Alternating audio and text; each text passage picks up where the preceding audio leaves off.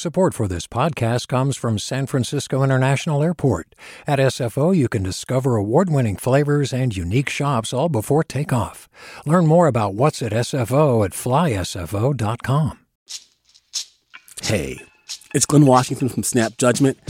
And if you love what you're hearing, and I know you love what you're hearing, please consider becoming a KQED member. Special access to cool events, behind the scenes footage, and so much more. Plus, you'll sleep better at night knowing you did your part for the community you depend upon. It's in you. Please be in it. Visit donate.kqed.org slash podcasts to sign up now. That's podcast with an S. Thanks. From KQED. This is the California Report. Good morning. I'm Lily Jamali. Crews continue to face increased fire activity as they battle two major wildfires in Northern California. The Dixie Fire burning in Butte and Plumas counties has burned at least eight structures. CAL FIRE hasn't said if any of those structures were homes. The fire has burned more than 91,000 acres and remains 15% contained. Meanwhile, the Tamarack fire in Alpine County has crossed the California Nevada border. That fire has burned nearly 44,000 acres with no containment at this time. While huge fires are burning across the state, in rural areas, even a small brush fire can be devastating. Valley Public Radio's Madi Bolaños brings us the story of an unincorporated community in Tulare County, struggling to recover after a fire burned down a lifeline for the community earlier this month. Aziz Hassan walks through the remains of his trailer home and the mini mart that his family has owned for more than 50 years in Poplar. On July 9th, he says a power line that ran through a tree in between his property and his neighbors sparked. It caught fire on this tree, the first tree. It flamed that up from on top, started going down. Once it hit the floor, then the CVA garage caught on fire. The CVA is the Central Valley Empowerment Alliance. It's a community based organization that was supposed to hold a youth vaccination event that day, according to Executive Director Mari Perez Ruiz. No kids were injured, but the supplies intended for them were destroyed. We expected over 400 students to come from all over the area, and we had backpacks filled with supplies, lunch boxes. Uh, we had over $100,000 of clothing from Forever 21 while the CVA's garage caught on fire, the only structural damage was on the roof. Still, she says the items inside the garage, including six quinceañera dresses, canned food, and school supplies, are unsalvageable. And I, I recognize that even in the midst of all of this, we are one of the luckier ones. Others weren't so lucky. The Porterville Fire Department said the cause of the blaze is still under investigation. What residents know for sure is that within 30 minutes, the fire had destroyed two trailer homes and damaged another house. It also burned Adams Market, the mini mart that was home to four immigrant owned businesses. They were the lifeline for people living in the community and surrounding areas. People come from far to shop, to uh, cash their checks, um, to get their hair done, to transfer monies to their um, families. Families living in Mexico, Central America, and Yemen. She says most residents in Poplar are undocumented and low income. Now, the only business left in their community is another small grocery store. Even though we are in the Central Valley, we provide food for the world. We find ourselves in a food desert. And when one of our two grocery stores, the oldest one in town, becomes ashes, it has an impact that is beyond Poplar. Cesar Leonel Cruz Chavez, who rented a room next door to Adams Market, needs to find immediate housing. Right now, we're not sleeping there. We're sleeping in our cars. Chavez says he works the night shift at a dairy farm three minutes away. That's where he showers. He then heads to his car to sleep in the record breaking heat. I waste more gas, but I turn on the air conditioning, and well, there I am struggling. Mari Perez Ruiz says the Red Cross offered the displaced people $500 vouchers for hotels, but that only covered about three nights in the area. And she says the community is facing a housing crisis, making it more difficult for Cesar and the other 11 displaced people to find a place to live. Finding housing, you know, the, the only option for many would be to move out of, of the community in that that's displacement just mm-hmm. because there's no housing available. That's why she says she's reached out to state senator melissa hurtado and county supervisor dennis townsend for help. Senator hurtado says she will do what she can to connect the community with resources that can help. In the meantime perez ruiz says the community will focus on rebuilding. For the california report i'm madi bolaños this story was part of the Central Valley News Collaborative, which is supported by the Central Valley Community Foundation with technology and training support by Microsoft. The utility PG&E says it is planning to bury 10,000 miles of power lines. It's a measure aimed at stopping its equipment from causing more catastrophic wildfires as it has several times over the past half decade. The announcement comes three days after PG&E filed a report with state regulators indicating its equipment might have caused the Dixie Fire burning near the town of Paradise, the site of the deadly 2018 Camp Fire. I asked 2017 Tubbs Fire survivor Will Abrams for his take. Abrams is also an intervener at the California Public Utilities Commission. I guess my first question is really around the timing of this announcement. I think it's really um, convenient in terms of a PR message to announce this at the time that fires are raging and evidently caused by PG&E. So I really, you know, question um, the motivations behind announcing this now. That said, I think that there is certainly good news there potentially for undergrounding lines, but it does leave a lot of questions. So one of the questions happens to be around the funding to pay for this. Uh, so they've announced a series of huge rate increases. And so, uh, to what extent is this really being covered by ratepayers? And um, how are those costs being covered? And you mentioned the timing of this announcement just days after PG&E filed an incident report with state utility regulators, which is an indication that PG&E equipment may have caused the Dixie Fire.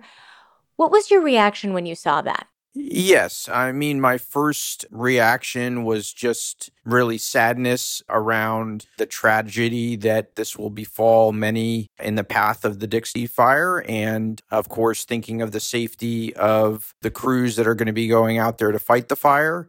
But at the same time, you know, really concerned about what this will mean for victims that are relying upon PG&E stock to rebuild their homes and really sort of uh, move on with their lives. And, you know, part of this is anger that victims like me have been put in this position of not wanting to tie our future to the company that burned our homes down and affected our loved ones and our community. And you're referring, for folks who aren't familiar, to the settlement deal between PG&E and 70,000 fire victims like you who depend on how PG&E shares perform in the stock market for half of your compensation and we've reported on how slowly that process has gone for so many people. Will, I want to end on your most recent project which is an outgrowth of your experience as a fire survivor. It's called One Are We, and it's kind of like Groupon in Sonoma County, but with some of the money going to local nonprofits. Tell us about it. So, really, what Are We is an outgrowth from these experiences with the fires. It was so heartening for me to see both business and nonprofit and government coming together and rallying behind uh, wildfire survivors and rebuilding our communities. That type of alignment is what we need more and more to really tackle a lot of the challenges of our times. And it's with that same spirit that I've approached this new venture and what we're really trying to do is link up local small businesses with nonprofit organizations so that as small businesses succeed, so do the nonprofits and the communities that they support. So at the end of the day, it is this win win scenario where the people who shop there get a discount on goods and services within their community. The businesses are able to drive more sales and more traffic to their local business and the nonprofits get all this great fundraising in an unrestricted way to really support their organizations. That was William Abrams, who escaped the 2017 Tubbs fire with his family. By the way, the price tag for the undergrounding of power lines 15 to 30 billion dollars, equivalent to half of PG&E's value as an enterprise.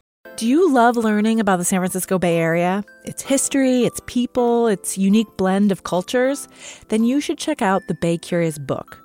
I'm Katrina Schwartz, editor and producer on the Bay Curious podcast, and I'm here to let you know that for the month of May, we've worked out a sweet deal for KQED podcast listeners.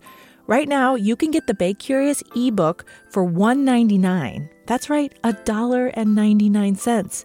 Just search for Bay Curious wherever you get your ebooks or find a link in our show notes.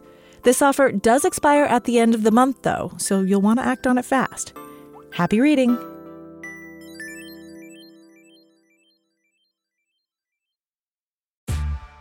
Hey there, this is Brittany Luce from NPR's It's Been a Minute. KQED's podcasts like The Bay, Bay Curious, Mindshift, Right Nowish, and more all tell the stories of the Bay and beyond with reliable, human centered journalism. They aim to inspire, make you think, entertain, and expand your understanding of the place you call home. Here's how you can support podcasting at KQED.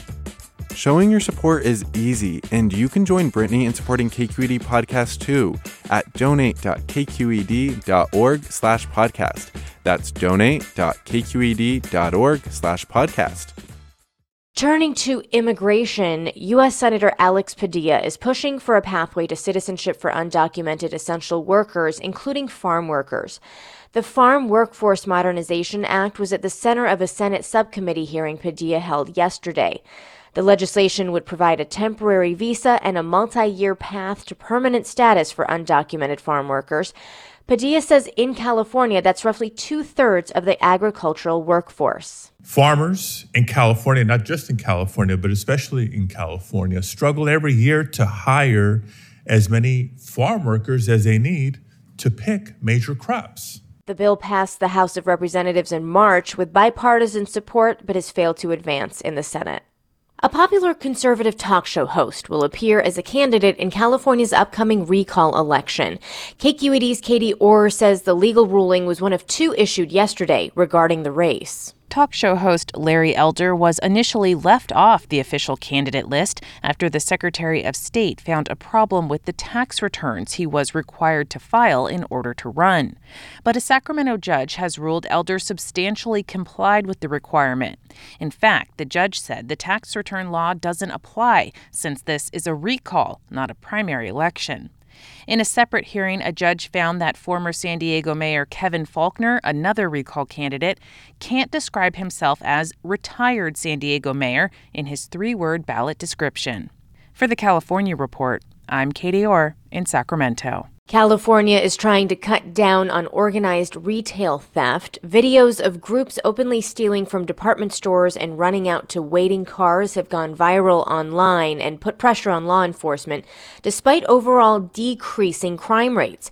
KQED's Kate Wolffe has more. A new law signed by Governor Gavin Newsom this week will strengthen an arm of the California Highway Patrol that helps local police investigate retail crime incidents in the Bay Area, Orange County, San Diego area, and Inland Empire.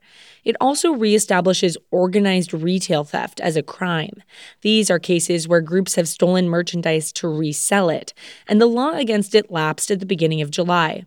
The governor emphasized that the state is also investing in social services and violence prevention programs. We are not going to back up on our commitment to reform. At the same time, we're not going to walk away from accountability either. Despite heightened public focus on retail theft, data show robberies in California have decreased overall in the past year.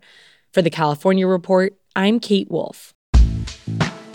And that is the California Report for this Thursday, July 22nd. We're a production of KQED Public Radio. I'm Lily Jamali.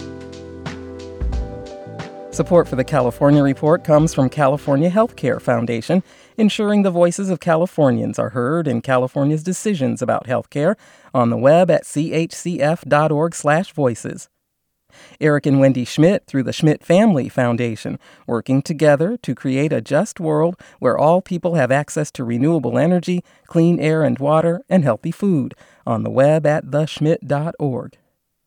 And SF MoMA, presenting the exclusive U.S. exhibition of Nam June Paik, a visionary global artist who bridged art, music, performance, and technology. Learn more at sfmoma.org.